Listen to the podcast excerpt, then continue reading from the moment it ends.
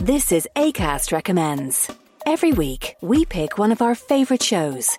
And this is one we think you're going to love. Hello, I'm Geoff Lloyd, and I recently had a baby with Ed Miliband. A baby podcast, that is.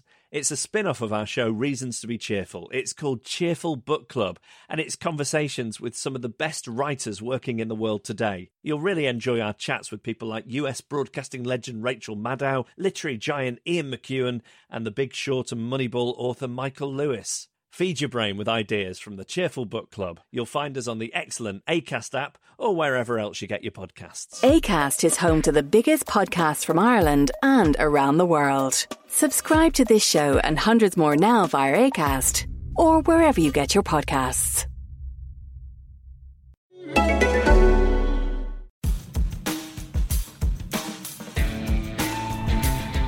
Hello, everybody, and welcome to the Mirror Football Podcast brought to you in association with Ladbrokes. Transfer deadline day is just around the corner. We're recording today on Tuesday, deadline day is tomorrow, Wednesday, and we're going to preview um, what is one of the most eventful days of the calendar um, throughout the whole of Europe, not just in England. Uh, so, plenty to touch on. Um, we're joined uh, this week by Ibrahim Mustafa. How are you doing? I'm not too bad, not too bad. Good stuff, and James Whalen.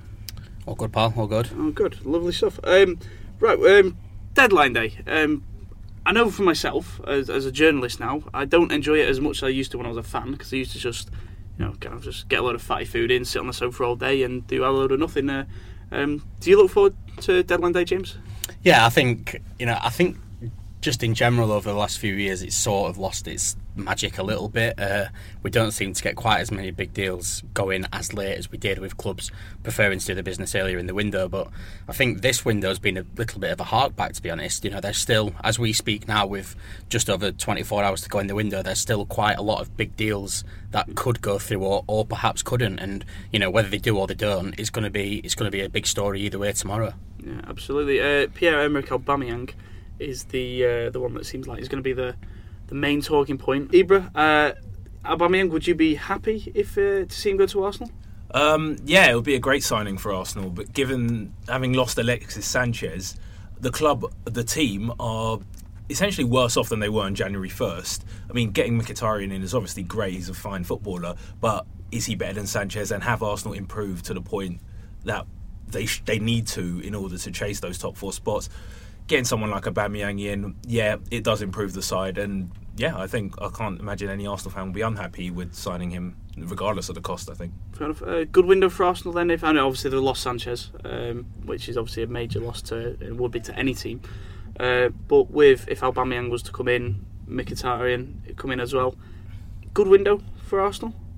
Yeah, with both players, it would be a good window. But like I say, losing Sanchez, and if Mkhitaryan is the only addition, then it's not really a good window. So I think they really need to do what they can to make sure that deal gets over the line. And obviously, with the rumours of potentially Jonny Evans as well, if that were to happen, then it would be a very good window for Arsenal. Yeah, I mean, it's not just Aubameyang that is the one, uh, the only story. Um, there's a load of kind of like subplots to, to that transfer, uh, which could involve uh, Olivier Giroud going to either Borussia Dortmund or even Chelsea. If he goes to Chelsea for like a ludicrously cheap price, like a 15 million pound, which is a bit mad, and also it might mean Michy Batshuayi then goes to Dortmund. It's a whole bit of a, a, a mad one. Um, Olivier Giroud, James, uh, is Chelsea a good move for him? Because let's be honest, he's a great goal scorer, but he's stuck on the bench at Arsenal. Wouldn't he just be doing the same if he went to Chelsea?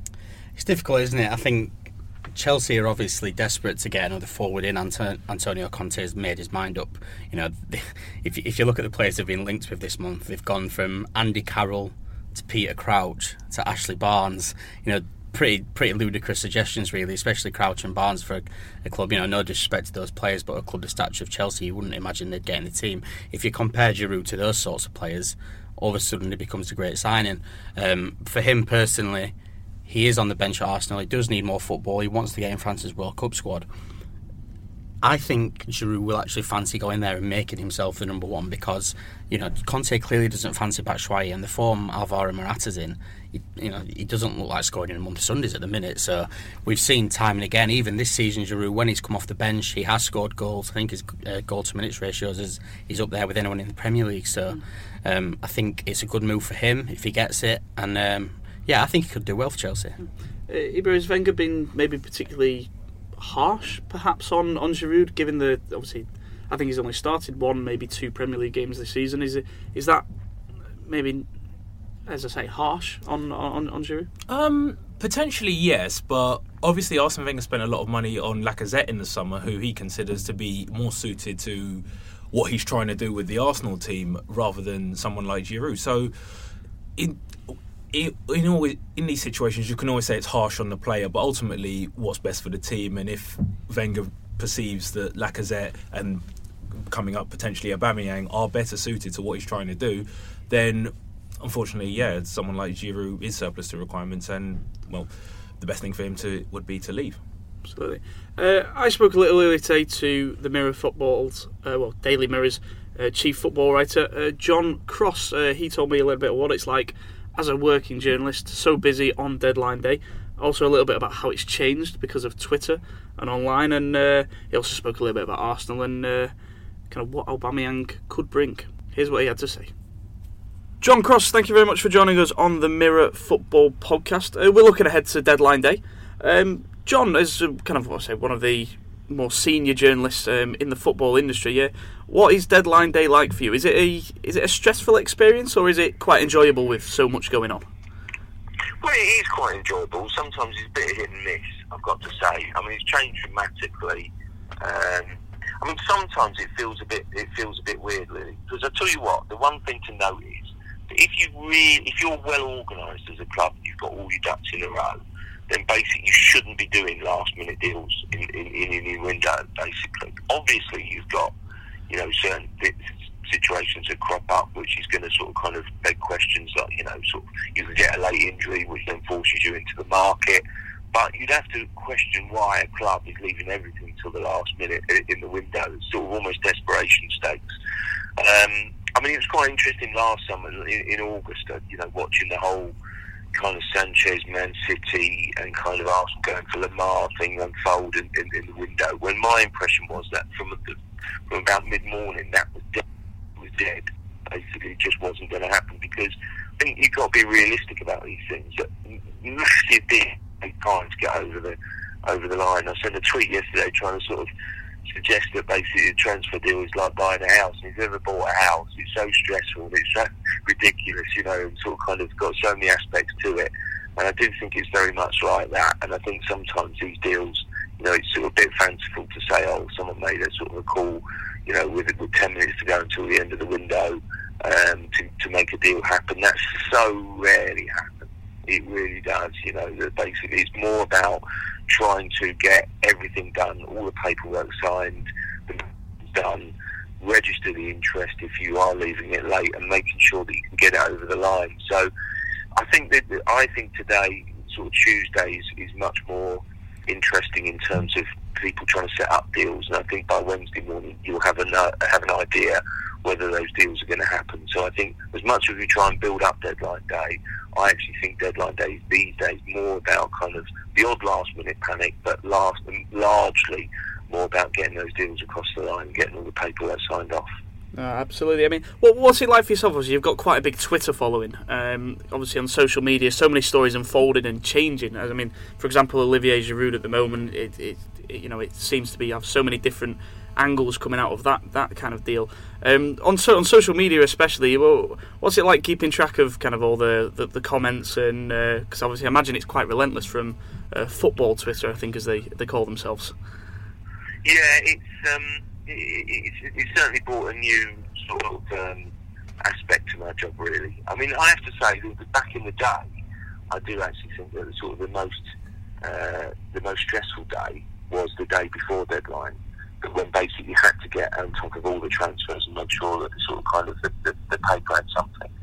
Now, in the days of sort of Twitter and live blog and, and the website, is completely changed. You have to be on top of it. You just absolutely have to file everything. And I guess you know Twitter sort of you know based a lot of bashing on Twitter simply because if a deal doesn't doesn't happen, doesn't work out, or kind of people want to know what's happening or get frustrated, then, then it becomes sort of interesting. But I think the reality is it's a different challenge, isn't it, really? And sort of, you know, different sort of aspects and different things, really. But I, I actually really like the sort of the Twitter aspect of it because you sort of see the, the I don't know, interact with a few fans, get the gauge of what they're feeling, and, and it's quite good fun. You know, I think that's the most fun aspect about, about sort of Twitter, really. Yeah, no, absolutely.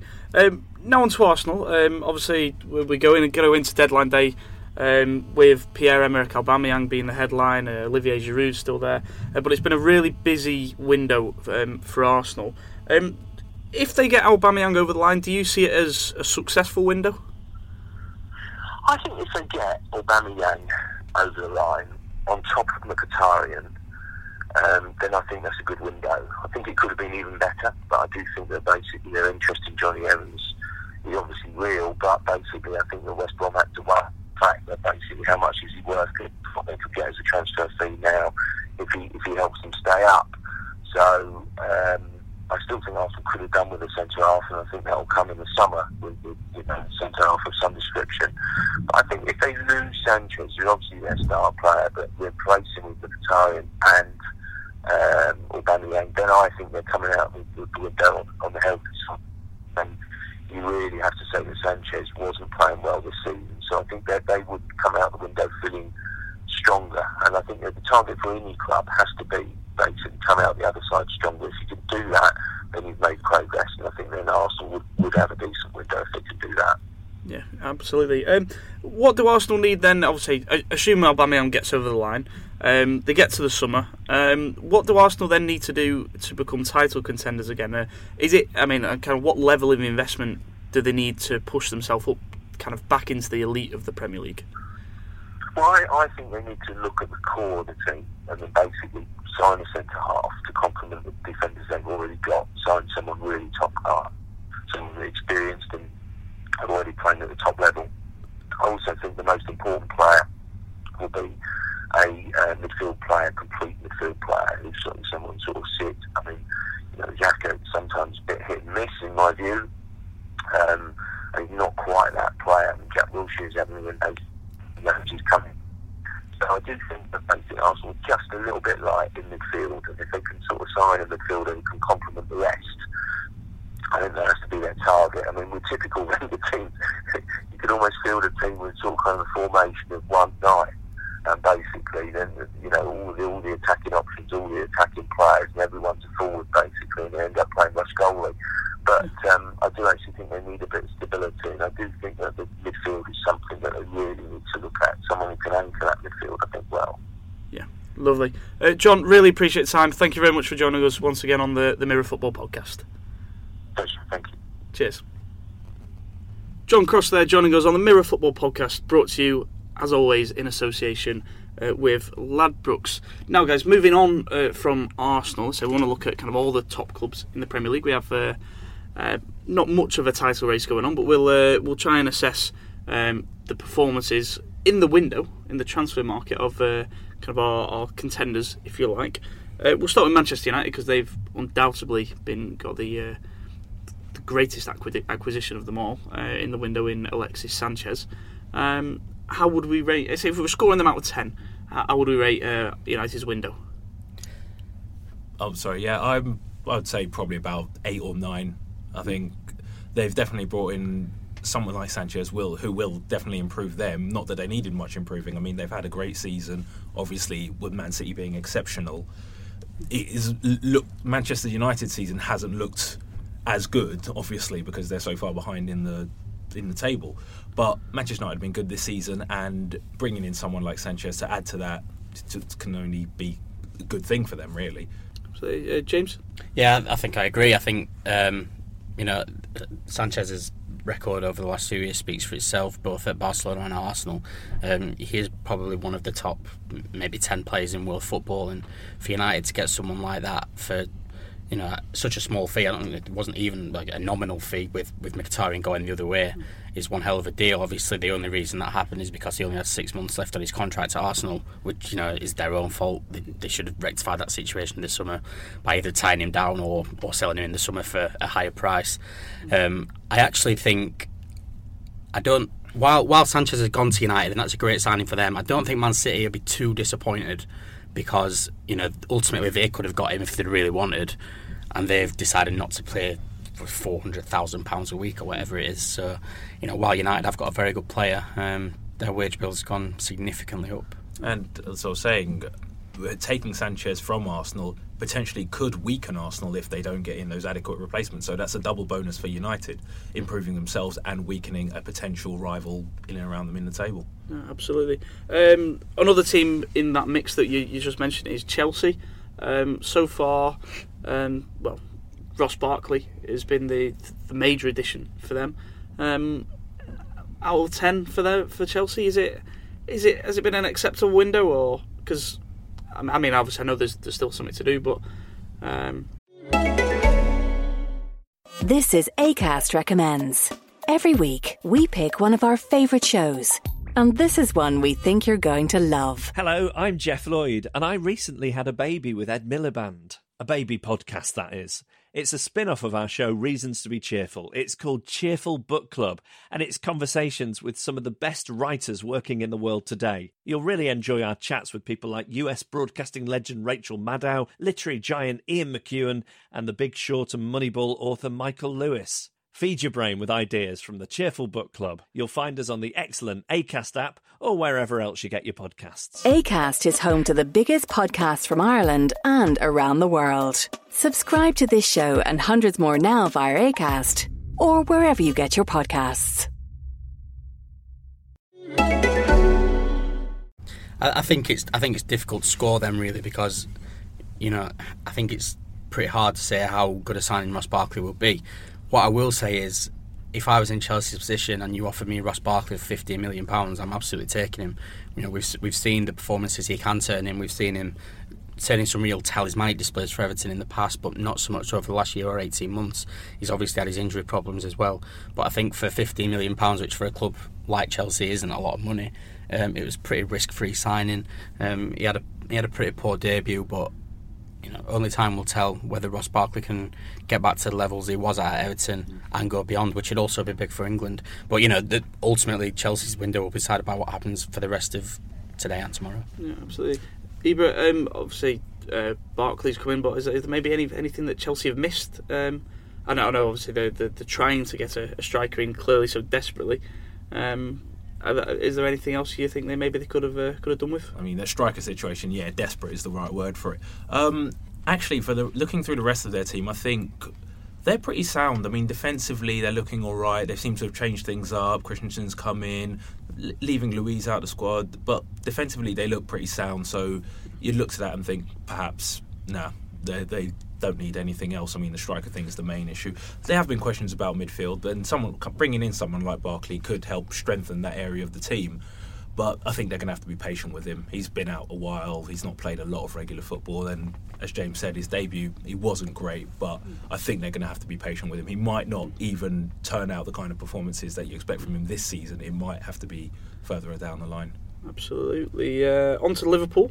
Um, Virgil van Dijk in, Philippe Coutinho out. That seems to be it because Thomas Lemar is almost definitely not going to happen. It seems Monaco, uh, Monaco's president has come out and said it's uh, it won't be happening. He won't it won't be sold. Um, obviously, I think we all knew they were going to lose Coutinho. We all, all felt that. Uh, they've brought in the defender, which they so desperately needed. Um, but has it been a successful window? Did they need to replace Coutinho? I think, yeah, we did all know Coutinho was leaving, and I think Liverpool did well to get another six months out of him. You know, and you know, at the same transfer fee they would have got in the summer anyway, maybe even higher. Um, you know, his, his, value probably appreciated in those six months. Um, did they need to replace him? I think they could have done with replacing him, and Lemar would have been a good signing. But at the same time, they're still scoring plenty of goals. Their, their problems aren't in that area of the field. What they really needed was a centre half, and you know Van Dijk has shown. Well, you know he's, he's not he's not been incredible, you'd say, in these first few games, but he has shown that he's, he's definitely got potential to be a great signing for Liverpool. Uh, exactly the, the, sort of defender that Jurgen Klopp likes as well. He's, he's good with the ball at his feet. Um, obviously, they've, they've let Sturridge go as well which you know he's he's gone to West Brom on loan. A good good move for him, I think. You know he, he was talking about Giroud needing regular football before the World Cup. You know Sturridge desperately needs a run of games, a run of goals. Otherwise, he's not going to be on the plane to Russia. Yeah, uh, Ibra, how do how do you rate uh, Liverpool's window? Um, yeah, I mean losing Coutinho is obviously going to be huge, but they've seemed to be able to cope without him. That forward line is still as deadly as you can imagine you could, you could want it to be. Um, Virgil van Dijk again, another one. It's going to maybe take a game or two for him to actually settle in, but once he does, I think you know it will be a sound acquisition for them, and they'll be happy with that. So you know maybe about six, seven their transfer window. Fair. Uh, Tottenham, um, just quickly, uh, Lucas Moura uh, is pretty much done. Uh, so at the point of recording, he is at Tottenham's medical, uh, kind of at their training ground, under, undergoing his medical. Um, so it looks like a 25 million pound move. Um, the only bit of business, really, um, well, incoming anyway for for Spurs. Um, a good, a, good acquisition. Uh, I know we have Connor, our social social editor in the office, who's a huge Spurs fan, and he's saying, "Oh, Spurs, we, we need pace, we need pace," and he'll, he'll, he'll bring that. Um, so, he, do you reckon he's the right man? Yeah, I think he's right. I think Tottenham, if, if there's one thing Tottenham do like going forward, it is that bit of pace. They've obviously got Son, who's, who's quick off the mark, but other than that, um, you know, they've got two big centre forwards in Harry Kane and Fernando Llorente. Kane's not slow by any means, you know, but pace isn't really his game. And then you look at the other other sorts of players they've got, the likes of Alli, uh, Eriksen, Lamela. You know, they're all sort of number tens in and around the box. Again, not not really the quickest. So I think pace is something that Tottenham did lack. And again, twenty five million pounds. Um, it's a sizable fee, but for for a club the size of Tottenham, probably worth going and going and getting him. I think. Yeah, absolutely. Um, is it is it maybe worrying for I mean for Arsenal fans that Tottenham are getting a little bit stronger again, or uh, or do you feel with uh, Aubameyang, um, if he obviously obviously signs, it would level the playing field again between Arsenal and Spurs? Um, it's a tough one to answer because again, you never know how these players will settle in. I mean, someone like Moura, again, as James was saying, would improve Spurs to that point. You know, uh, you look at some of the points they've dropped this season against sort of weaker teams where they haven't been able to actually turn the screw, and it is because they that possibly lack that pace. And getting that in, maybe they'll turn those one point games into three point games, and you know make a push for that top four. And so Arsenal really needs to be on their game if we're talking about the rivalry there to really sort of chase them and chase them down and catch them. Yeah. Uh, you eagle-eyed listeners will have noticed that I didn't mention Manchester City in that um, in that group of teams, and that's because uh, I'm going to speak now to Kieran Canning, uh, a Spanish football writer, who uh, joins us to speak about their recruit, uh, 57 million pound Aymeric Laporte from Athletic Bilbao. Here's what he had to say on him. Kieran Canning, thank you very much for joining us on the Mirror Football podcast. Uh, now, Manchester City have completed the signing of Aymeric Laporte from uh, Athletic Bilbao. Um, Kieran, for anybody who doesn't know anything or, or much at all about uh, Laporte, uh, what, what can you tell us about him? What, what will he bring to Manchester City? Yeah, I think Laporte is the type of player that uh, Pep Guardiola looks for as a defender. Um, I think there's there's certain similarities that can be made with John Stones, for example. Um, he's a player that was chased by Barcelona for quite a few years after uh, departure. But most surprising thing about the signing would be that it's happened now because he had stalled a bit in the past uh, couple of seasons. As I say, he was very, very highly thought of uh, two or three years ago. But as can be quite common with players that, if I uh, because they're Basque only uh, policy, they find it normally find it quite hard to, to replace uh, players that leave. So they're putting big contracts from very young age uh, and big money. And sometimes this happens with, with players that they kind of stall a bit. And so I think from Laporte's point of view, um, it's an important step to take the step up and, and come to Manchester City. Um, and you should fit into that. You know, what's now probably the most expensive uh, defence in, in the world on the, on the left hand side. Um, probably looking to take Otamendi's position uh, alongside John, alongside John Stones. Yeah, absolutely. Uh, you mentioned there he's kind of a Pep Guardiola player uh, as such. Is, is it? Is he? I assume a good footballer then. Yeah, definitely. Um, one of his, his, his ability to play out back and, and play under pressure.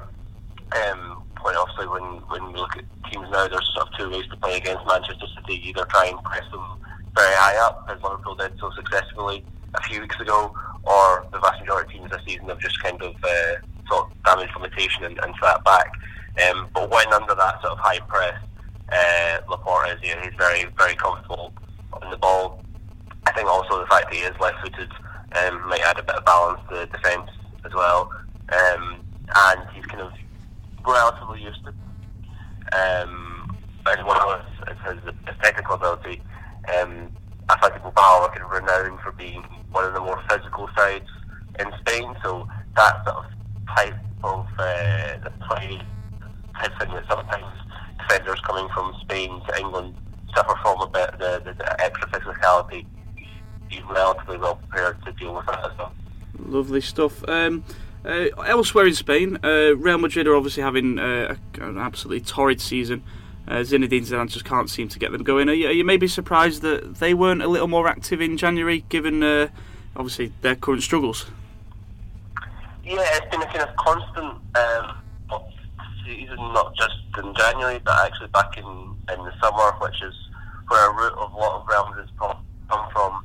Um, the fact that because of success of last season, Zidane has been very, very loyal to, to his squad, and the critics say too loyal in terms of he's not looked for for replacements to try and win to, to improve the squad, but also maybe just to sort of freshen things up. Um, one of the things that is, has been different for Real Madrid over the past few years um, from normal um, has been very successful for them in winning three Champions Leagues is that there generally has been quite a lot of continuity in the squad. Um, they haven't really made a big transfer market since the summer of 2014 when they signed uh, James Rodriguez. So there is there's plenty. Uh, in theory, there seems to be plenty of money there um, that can be used and will be used in the summer. Um, but Zidane has been pretty blunt from the, the start of the transfer window, saying that he was very happy with the, the squad that he has. He still believes in them. Um, the only real rumour there was was another Athletic Bilbao player, the, the goalkeeper Kepa, um, who was linked for a long time, and it seemed certain he was going to come in. But apparently, on Zidane's wishes, um, Madrid didn't go through with that deal, and he's now renewed to stay on Athletic Bilbao. So very much Zidane is, is putting his faith in the players that won from last season. That um, that they also need to turn things around, uh, remain in the job, and it, it's Real Madrid season. It all comes down to the Champions League and that tie against uh, Paris Saint-Germain in a couple of weeks' time. Yeah, uh, you mentioned Paris Saint-Germain. Neymar, who obviously moved from Barcelona uh, to PSG in the summer. There's always seemed to have since been uh, rumours of him, you know, possibly in the future moving to Real Madrid. Uh, what, what, what do you make of those uh, those talks? I think it's one of those deals that's possibly destined to happen at some stage. Um, long or how far in the future it'll take to happen, I'm not entirely sure. I think that it's unlikely. Um, as president of PSG has been quite categoric in saying this week that it will happen uh, this summer, but I think for the summer of 2019, um, it's looking more like a stability. A lot also has to do with Cristiano Ronaldo's situation at Real Madrid. Um, he's certainly not happy, and a lot of um, speculation or, or stronger speculation is pretty pretty well known that Ronaldo um, would look for an exit out of Real Madrid this summer. But his problem is also going to be finding takers that are willing to pay what Real Madrid want and also willing to pay him the, the salary that, that he would like. So I think if we're looking at a, a long term uh, situation, that Real Madrid would see Neymar as the the heir to, to Ronaldo's throne. Um, but with, for two such massive deals um, take place at the same time, it's also not going to happen uh, in the next couple of days. But it's also, I think, it's unlikely that it would happen in the summer. And you're looking more at, at 29, the time when when Madrid was finally getting Neymar after trying to go from um, multiple times in the past. The president Florentino Perez, a huge fan of Neymar, not just for his football ability, but the uh, the commercial benefits that his signing would bring, and losing a figure, you know, a historic figure in the club's history like Ronaldo. Um, could only be compensated by getting someone like Neymar, and at the same time, it would have an extra advantage for Real Madrid um, to uh, to get an ex-Barcelona player and a player that walked out in the summer. Oh, absolutely. Uh, Kieran Canning, really, really appreciate you joining us on the podcast. Thank you very much. No problem at all. Thanks. Kieran Canning there joining us on the Mirror Football podcast. Uh, that's pretty much it on our short transfer deadline day uh, preview. Um, just before we go, uh, just a few betting odds from Ladbrokes. Um, betting currently suspended, and as it probably will remain on Aubameyang to Arsenal and Lucas Moura um, to Spurs. That's at time of recording. Uh, interestingly, if you are looking uh, at the Jonny Evans deal uh, for Arsenal, uh, 11 to 8 you can get him to join Arsenal. He was 10 to 1 on uh, at one point to join. Um, there's now potentially a bit of value there if you think Arsenal are going to get that one over the line. Uh, Arsenal 9 to 2 to sign David Luiz from Chelsea as part of maybe a Giroud swap. Um, and Olivier Giroud 2 to 7 um, to go in the other direction. Uh, Michy Batshuayi obviously involved in that move as well. Uh, 8 to 13 to go to Dortmund. All the mods from Ladbrokes who have very kindly sponsored uh, this podcast throughout January uh, and also all of our transfer coverage on Mirror Football. Um, so guys, looking forward to deadline day? Always. Yeah, not so much anymore though. There used to be, you know, when you're watching on television, the fans acting like pillocks behind the reporters but there's less of that now, so that, that, aspect's gone. Right, that will do us. Um, thank you for listening. We'll be back later this week to review the transfer deadline day, everything that happened, and also look ahead to the Premier League weekend. So do keep track of all your uh, podcast apps on iTunes, Audioboom, Spotify uh, for the release of that. Um, so until then, uh, enjoy deadline day, and we will, we will see you then.